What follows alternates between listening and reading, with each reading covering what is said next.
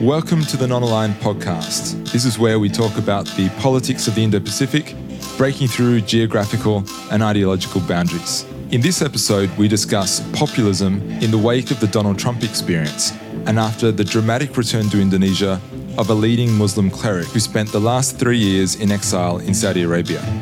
Our guests are Sidney Jones, who is the former Southeast Asia director of the International Crisis Group, an organization which put out an extraordinary statement leading up to the US election, warning of the risk of violence. Sidney is the founder and director of the Institute for Policy Analysis of Conflict, or IPAC, based in Jakarta. And Liam Gammon, who is the former editor of New Mandala and a PhD student at the Australian National University, where he is currently writing a dissertation on populism in Indonesia. This episode, we were plagued by production issues, but we got there in the end. I'm Quinton Temby in Singapore, and I'm joined by co host Made Supriatma in Jakarta. Let's get into it.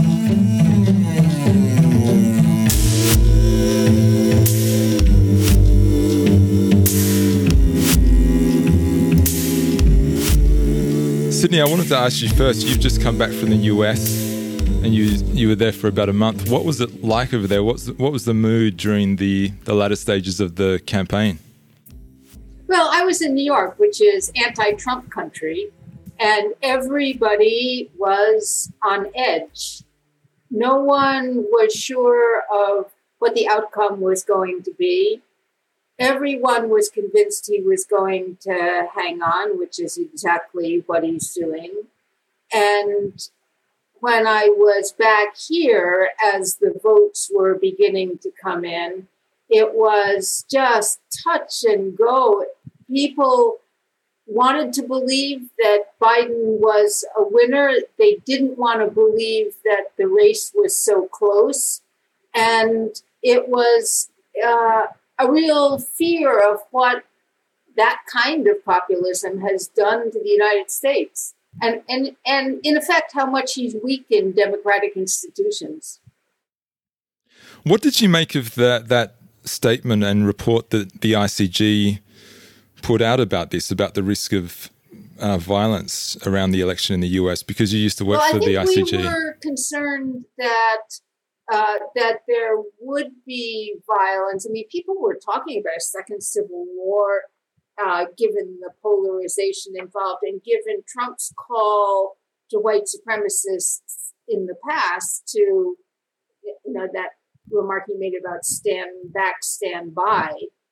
Uh, but uh, you know, so far we haven't seen any major outbreaks, but it still hasn't gotten to the point where he's willing to leave, and he may have a, a desire to call in his militias before he goes. I mean, it's just unpredictable at this stage.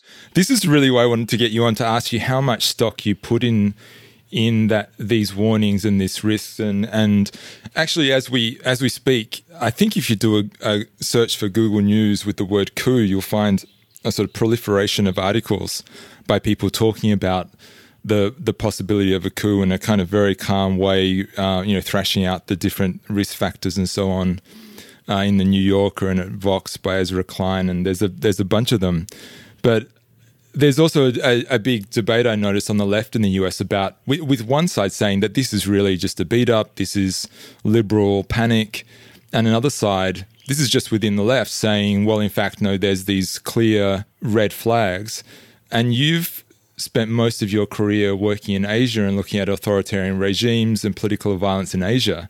So I wanted to get you on to ask you, um, uh, more than anything, this question: What do you make of of the risks in the US coming from the perspective of Asia? Well, I think that we are facing the same kind of regime that we faced in Asia before. Uh, we're facing somebody who is an authoritarian by nature with a party behind him that will back anti democratic measures. Part of me won't believe, doesn't believe that we're going to see a coup or massive violence, that in the end, uh, there will be pressure, even from the courts that Trump has stacked, to abide by democratic measures. But, you know, I didn't believe he was going to get elected. I didn't believe that the that this election would be so close. So I don't believe in my own disbelief any longer.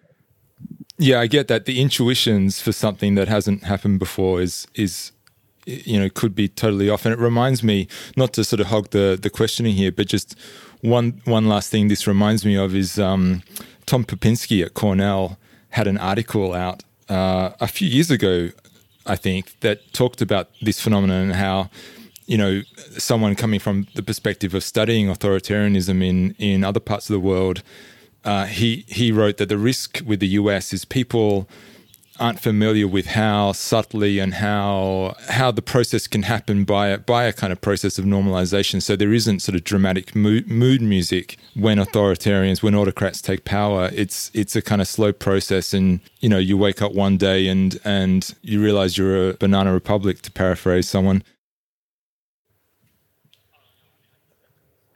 Uh, no, I mean, I think that's precisely the point. I mean, I don't think it's a coincidence that some of the people who've been so prominent in drawing attention to the warning signs of democratic regression in the US are, in fact, comparative political scientists.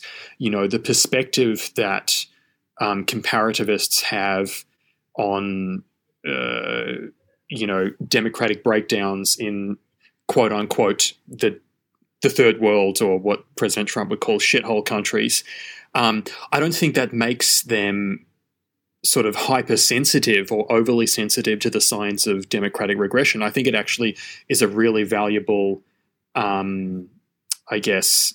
I, I, think I think I think it allows us to see what is happening in the United States with so much more clarity if we look at it in comparison, in direct comparison to what would happen in, say, you know, in Indonesia or um, yeah. But two things, two things. Know, I mean, one in, in, is that not only comparative political scientists, but also historians. I mean, look at the people who were making analogies to the Weimar Republic.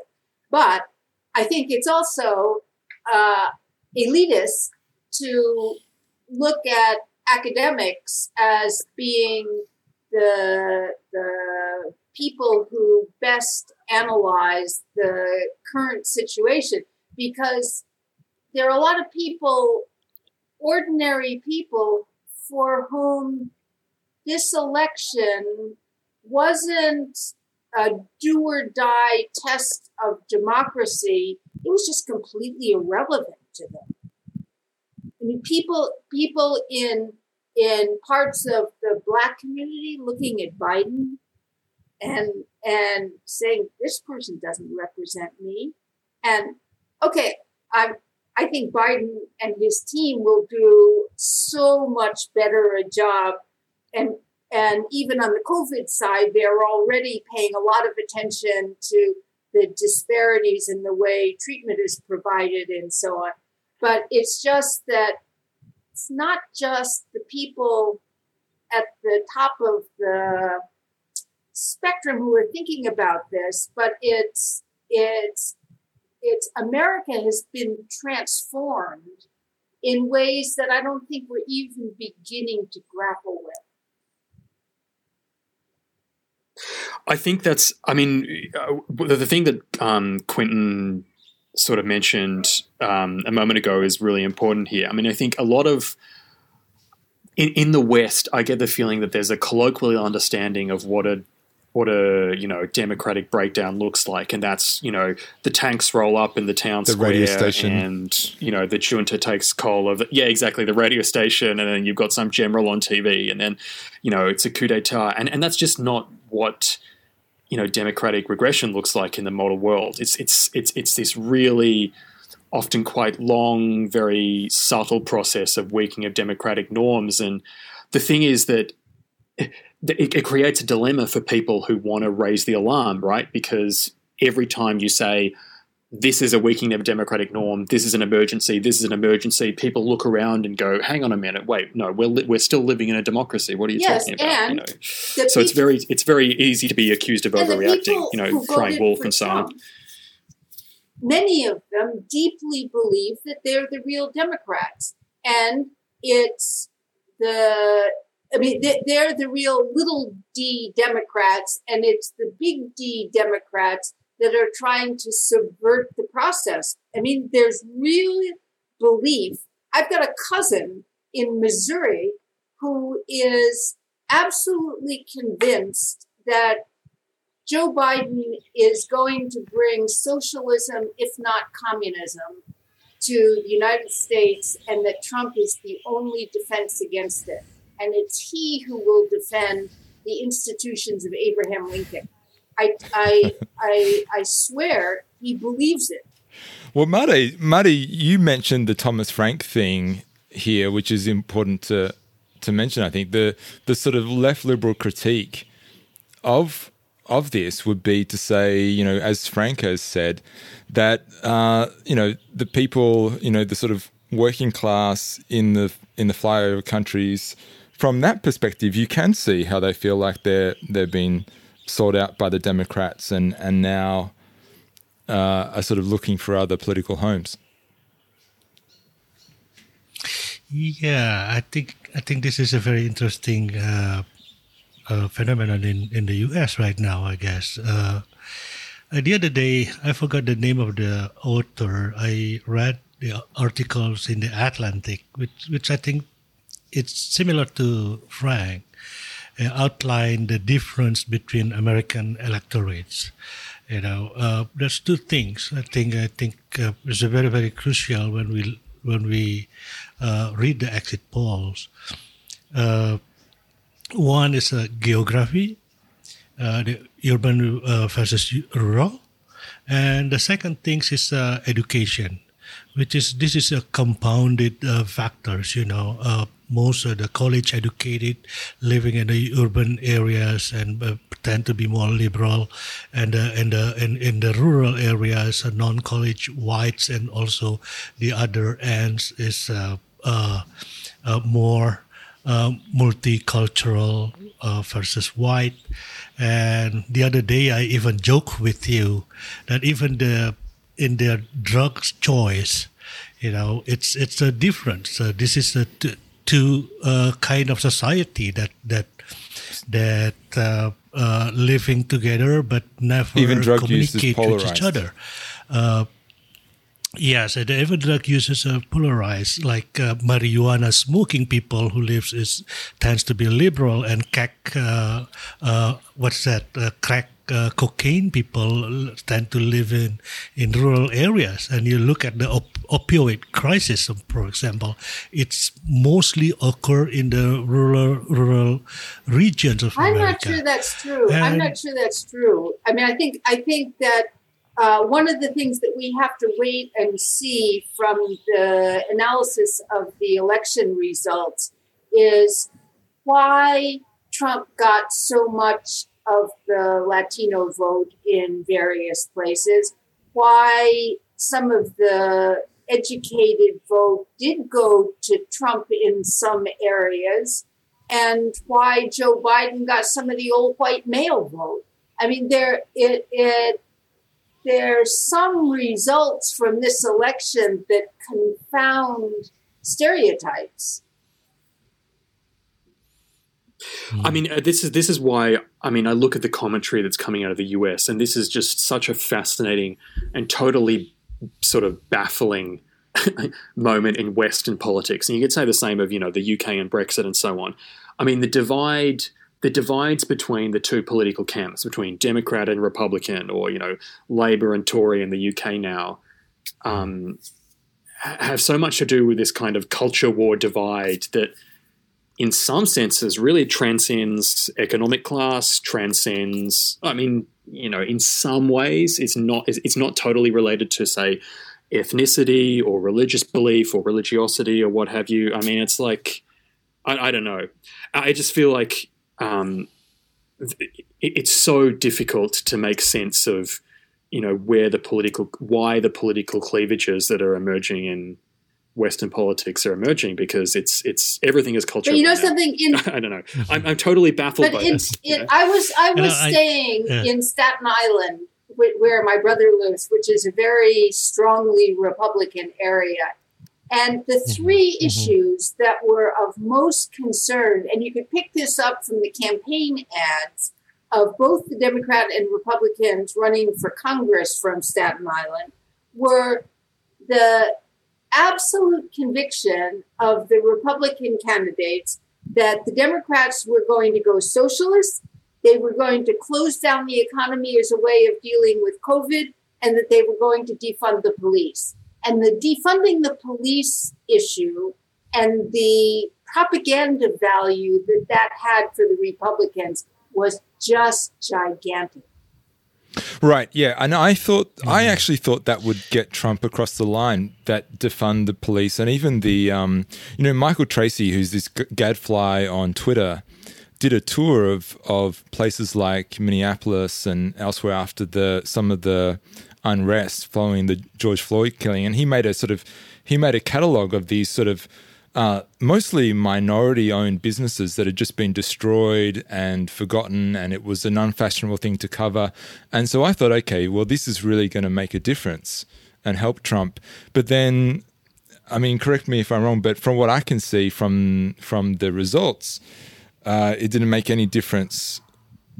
You think it, it did? I think I think the I think it did make a difference, and I think the branding of the Democratic Party as the party that wanted to defund the police and remove any semblance of law and order was a factor in why so many people in the United States and in that central part of the nation voted for Trump.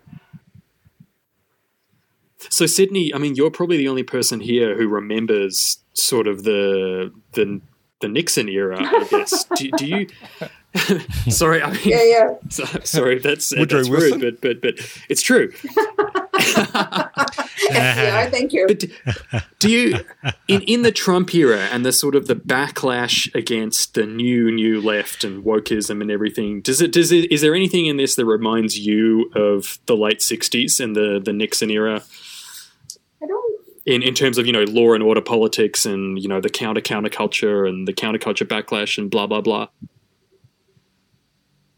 I don't I don't think it's similar because I think there was a, a real movement in the 60s that combined civil rights, anti war, free speech, and then anti Nixon and the crimes that he was accused of but it all kind of blended together, and we had all those assassinations at the same time, especially of Martin Luther King and Robert F. Kennedy coming so close to that. And you don't get any sense of movement, especially the Black Lives Matter isn't the same and hasn't mobilized enough people in the same way to provide the counterweight to the conservative agenda, I think. Made? Yeah, I think I think I'm. Uh, I was I was interested in with the interview with the Bob Casey, uh, uh, a senator, U.S. senator from uh, Pennsylvania.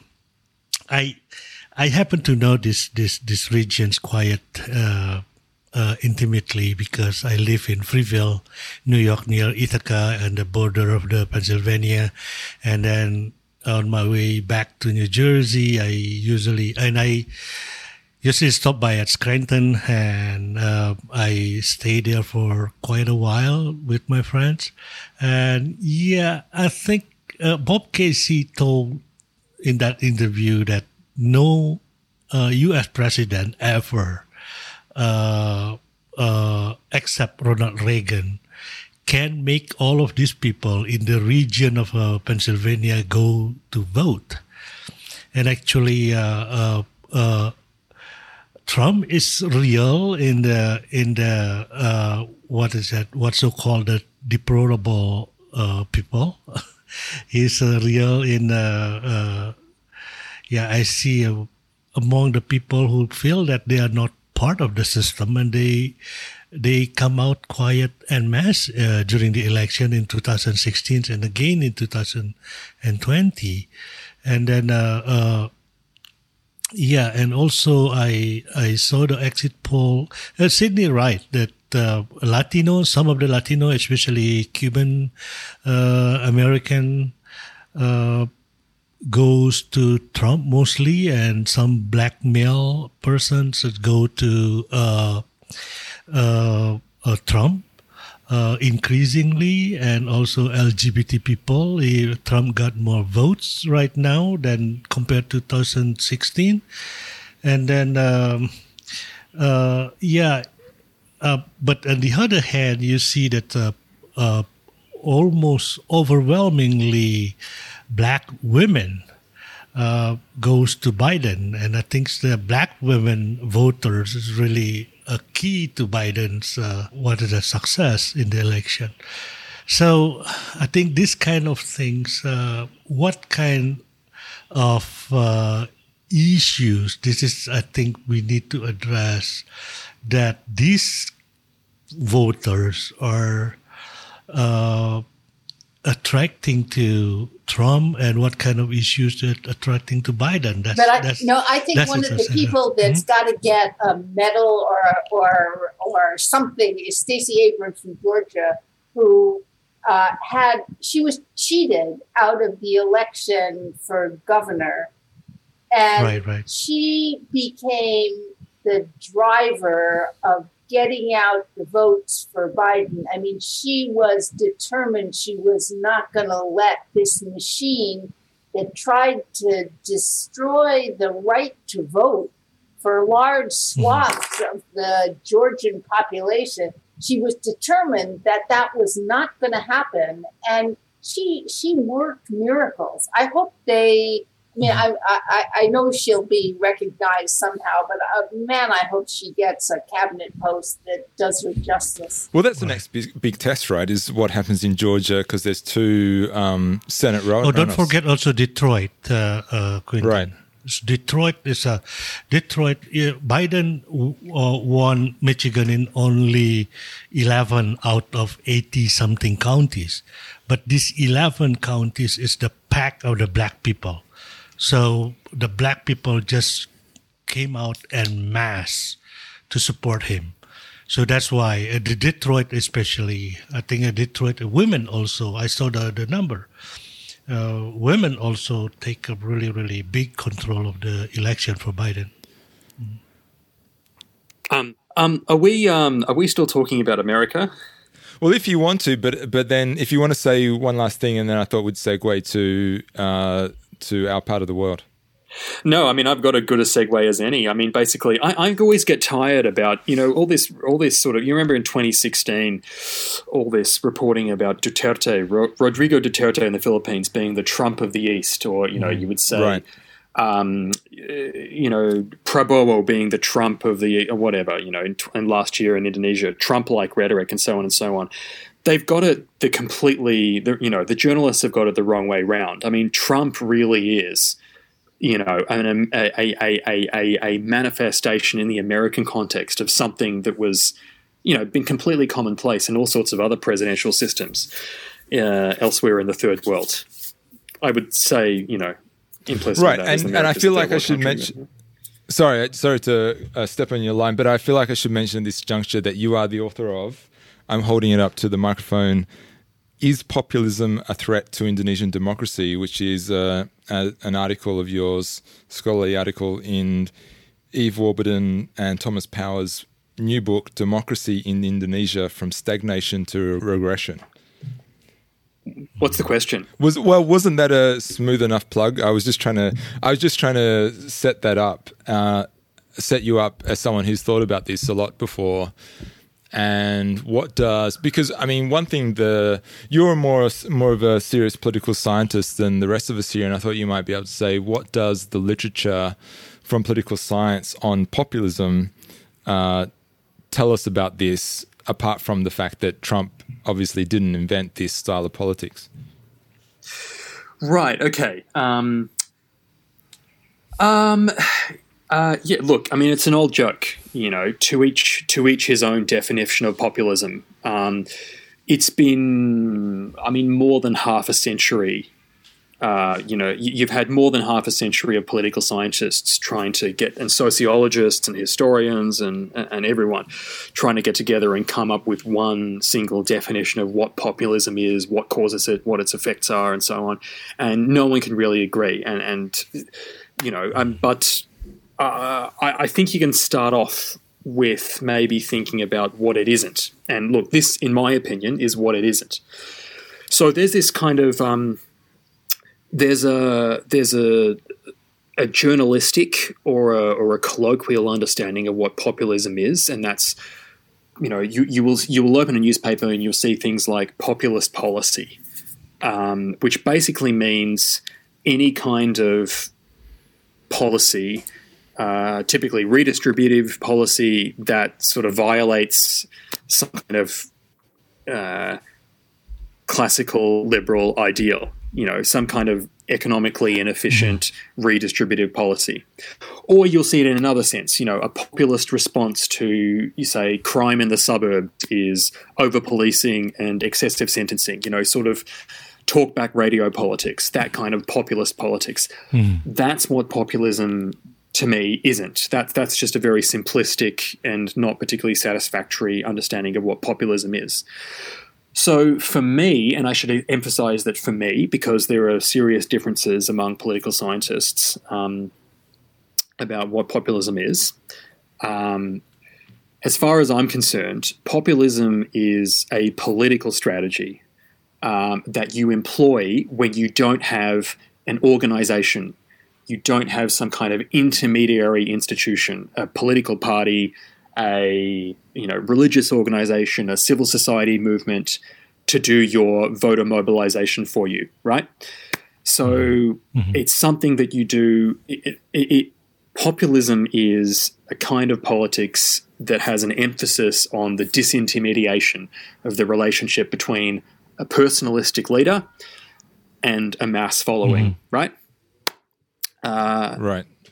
So it's kind of okay. like it's like it's like a political so, startup. No, wait a second. So so so I think you can have a political party and a mass organization base and so on. But what you have is the ability to jump over those intermediary organizations and talk directly to people. And that's what social media and the internet has made possible. And that's why Trump's tweets are so important. Absolutely. That is an excellent mm-hmm. example. I mean, Sidney has just done a much, much better job of explaining my whole mm-hmm. line of thought than I did. Yes. I mean, it, it's, yeah, it, well, I'm all my own PhD. Yeah. Well, I mean, if I had any idea, I would have finished already, right? Um, um, no, but yeah, we can finish it. We can finish it on on air right now. Let's let's go. Oh, crikey! Um, but yeah, I mean, look, look. There's there's differences between polit- you'll the the biggest sort of difference among political scientists is whether populism is an ideology or whether populism is a practice. Now, a lot of the, I mean, look, this this this could get very ponderous, um, but I'll, I'll just sum it up by saying a lot of the literature on populism as ideology has come out of Europe mm. and has come out of the West. Um, this right. idea that populism is a what they would call a what some what some scholars call a thin ideology that attaches itself to you know a right wing nationalist program or attaches itself to a you know left wing redistributive um, program, uh, in the sense that it's, it's this kind of mm-hmm. political idiom that emphasizes uh, you know uh, put upon victimized people uh, against a sort of corrupt. Uh, elite minority, blah blah blah blah blah. You know, we all know the drill um, with that mm-hmm. regard. So for me, um, I'm I think that a lot of the literature that's come out of study of Latin America that posits populism as a kind mm-hmm. of political strategy, a political practice, a form of political organization, with an emphasis on disintermediating the relationship between a leader and his followers. uh, that I think is actually more useful for analyzing populism in, say, the Indonesian context or the Philippine context.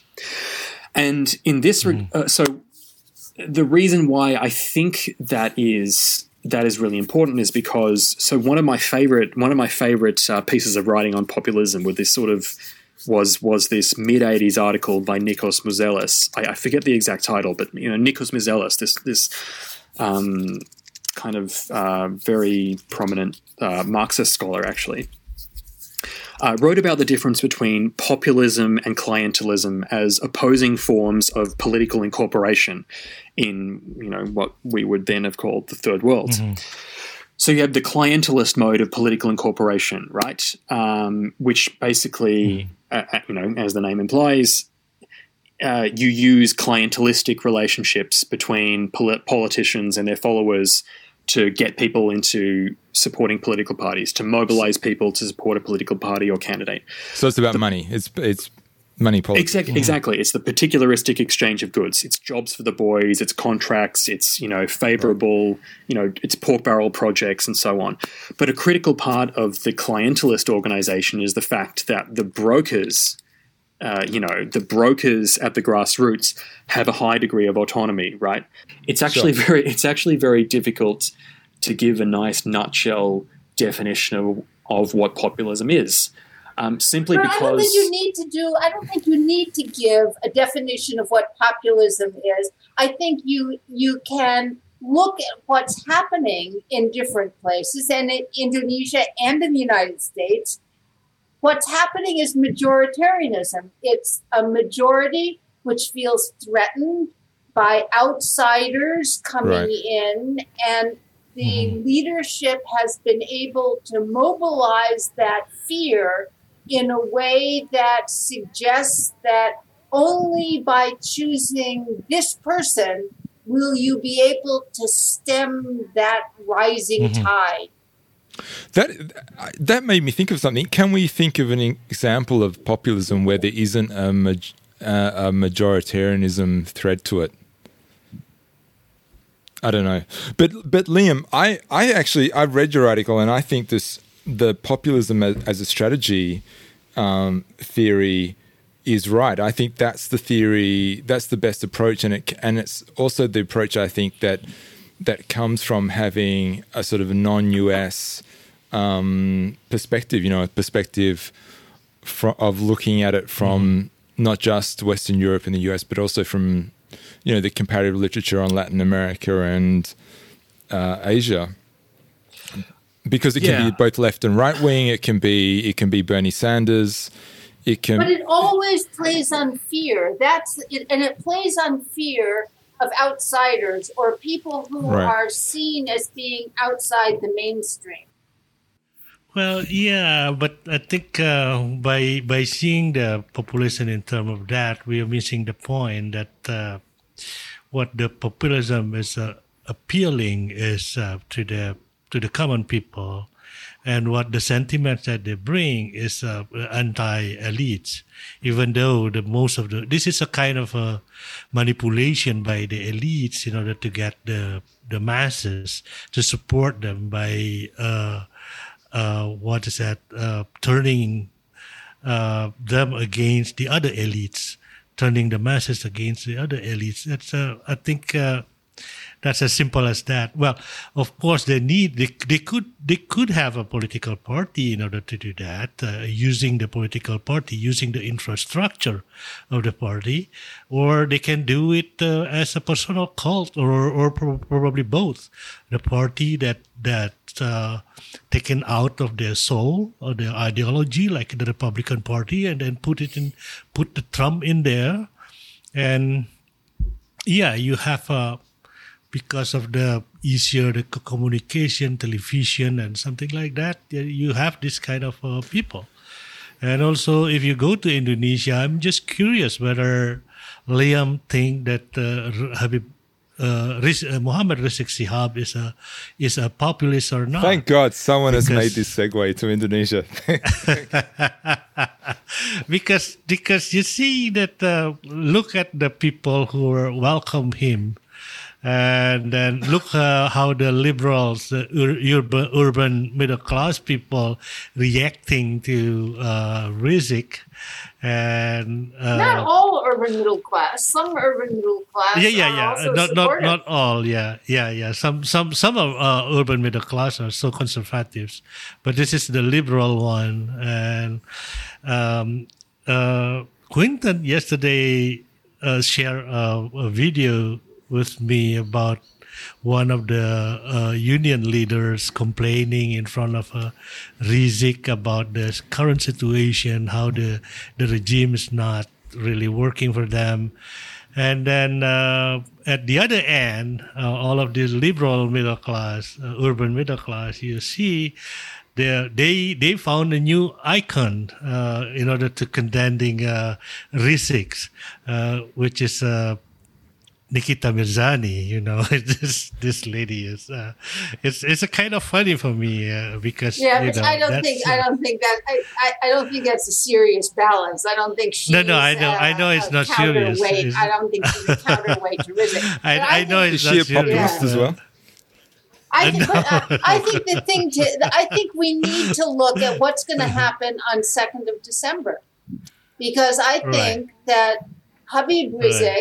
Has realized that, uh, or he planned it this way, that his homecoming can be built into a momentum that reaches a crescendo crescendo on the 2nd of December, which is already being advertised as the the unveiling of the Revolution Akhlaq, the moral revolution. Mhm. And that you talk Mhm. about populists, you've got a populist leader there who wants to show that he's a power broker and can be the critical kingmaker for 2024. So Right. let's Mhm. see what happens. But but Mhm. I think there's uh, there there are a lot of questions about if you know that's what's happening. Is there any way to stop it, dilute it, use the protocols for COVID of trying to disperse it? But so far, nobody's lifted a finger to do anything.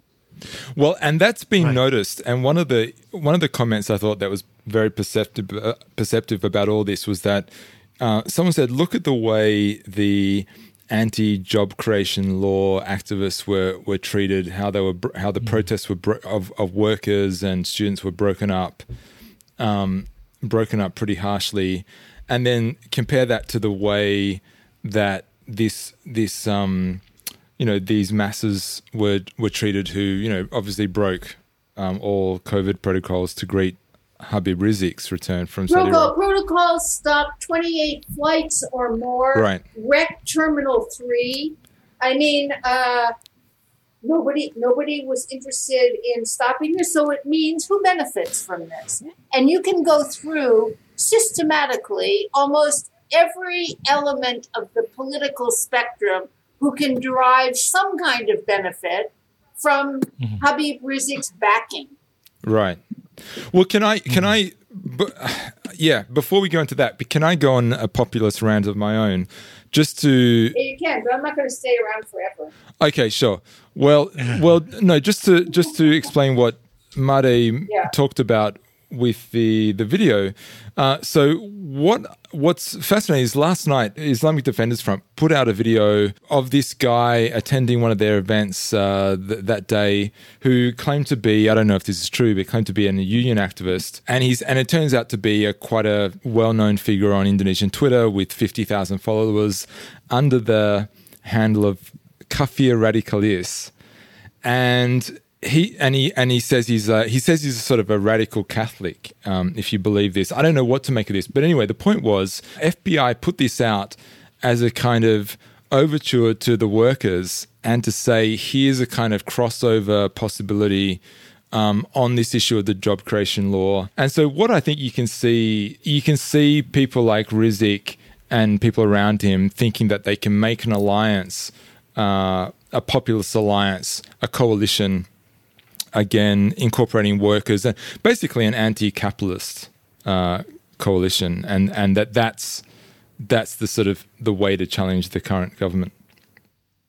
Uh, I think I think uh, Rizieq's role in here is not to be, uh, you know, I, I, I doubt that he will make it into the uh, election, but he surely will uh, have uh, what is that? He's a noise.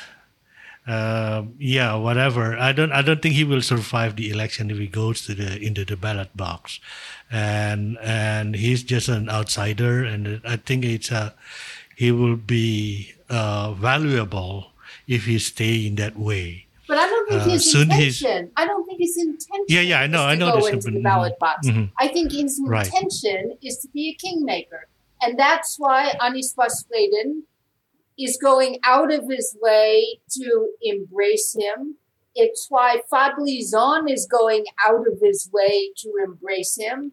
And I think we will see other. That's what he wants to prove by December 2nd. He wants to prove that his ability to mobilize people in the hundreds of thousands is going to become an indispensable asset to politicians. Not him himself, he wants to be the power broker.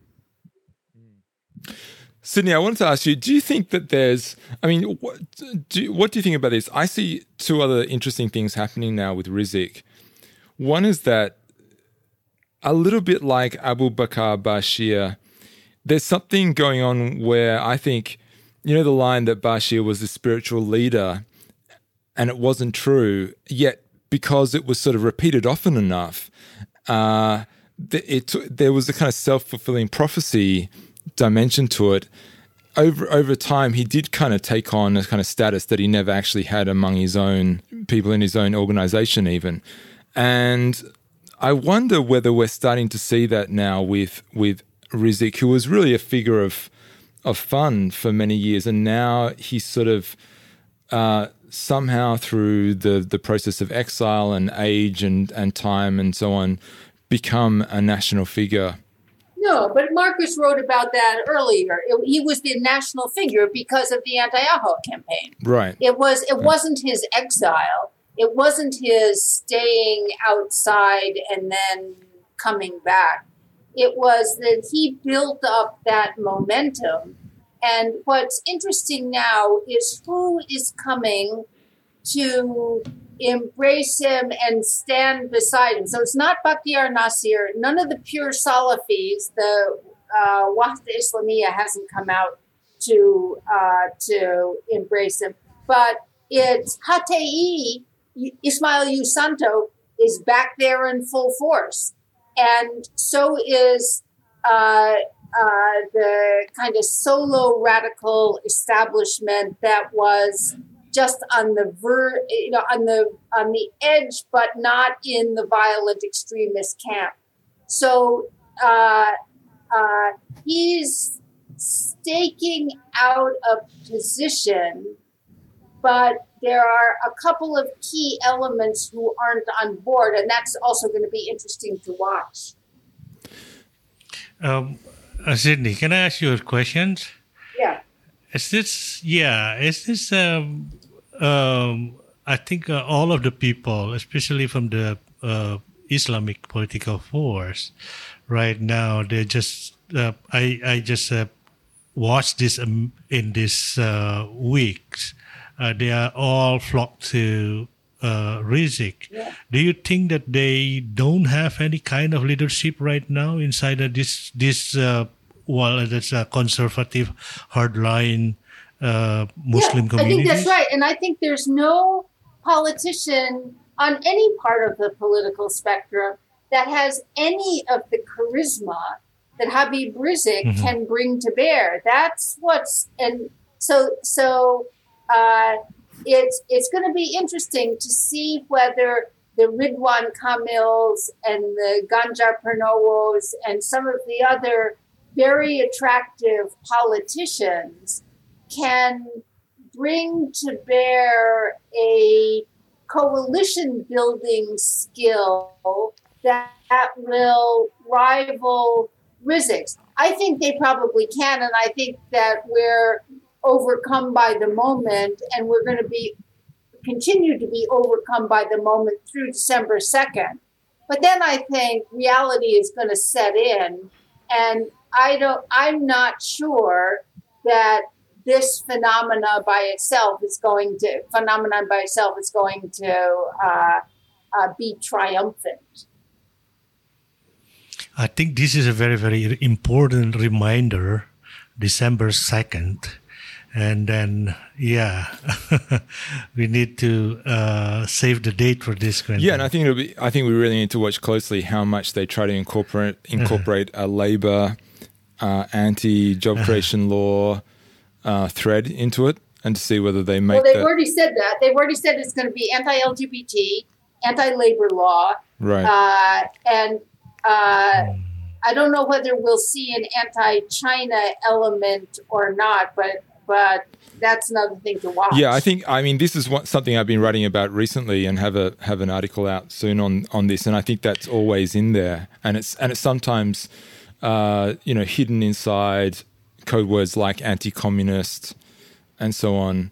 So I kind of think populism is here to stay in Indonesia because we've had the Prabowo candidacy, we've had Jokowi run as a populist but govern as as mm-hmm. something else, really.